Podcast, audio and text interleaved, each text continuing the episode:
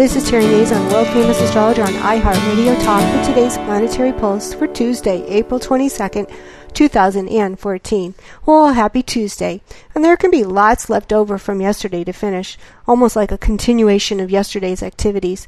The moon is in detached yet laid back Aquarius, but even as you probably noticed, even most Aquarians are not very laid back as of late. They're sort of know it alls, and they don't want to be questioned or disrespected in any way, which is fine, I get that. It's just that they can imagine slights way too easily. Our free loving yesteryear hippies are now walking the halls of every corporation in America and lording it over everyone. And that's the kind of day you might have, as the planet Saturn also influences our day, our moon.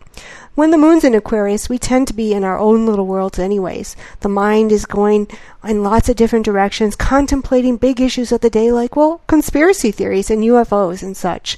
We tend to be way out there when the moon's in the sign of Aquarius, but we need to rein in the forward thinking a little bit today because we're still in the midst of some chaos. It's a third quarter moon, and no doubt somebody will want to push your buttons and push you to give them a solid yes or no and get the answer or commitment they're looking for from you. Everyone's in a rush to finish things.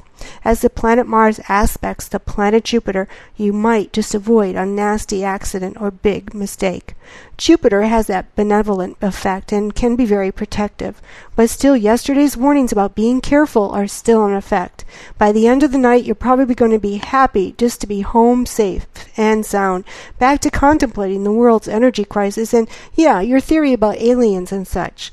This is Terry Nazon, world famous astrologer. Visit my website at www.terrynazon.com.